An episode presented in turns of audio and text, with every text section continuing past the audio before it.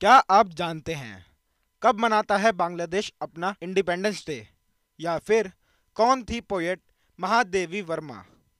जानते हैं आज का इतिहास, आज क्या हुआ था खास?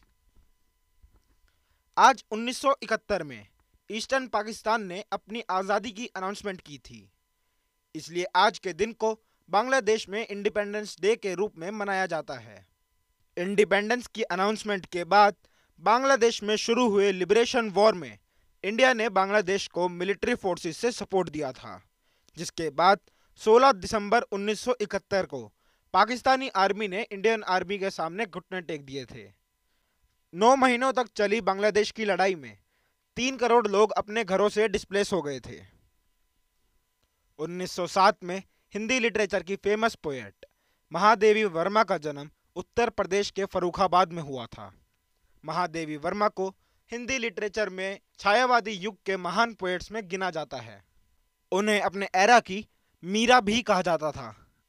उन्नीस सौ उनतालीस में पब्लिश हुई पोएम दीपशिखा को एक क्लासिक माना जाता है। उनकी खास बात यह भी थी कि वो बहुत अच्छी पेंटर भी थी। उन्होंने अपनी क्रिएशंस के लिए खुद ही इलस्ट्रेशंस बनाए थे। जर्मन कंपोजर और पियानिस्ट लुडविग वान बिठोवन की डेथ आज ही के दिन 1827 में हुई थी। बिठोवन पूरे वर्ल्ड के सबसे बेस्ट म्यूजिशियंस में से एक गिने जाते हैं।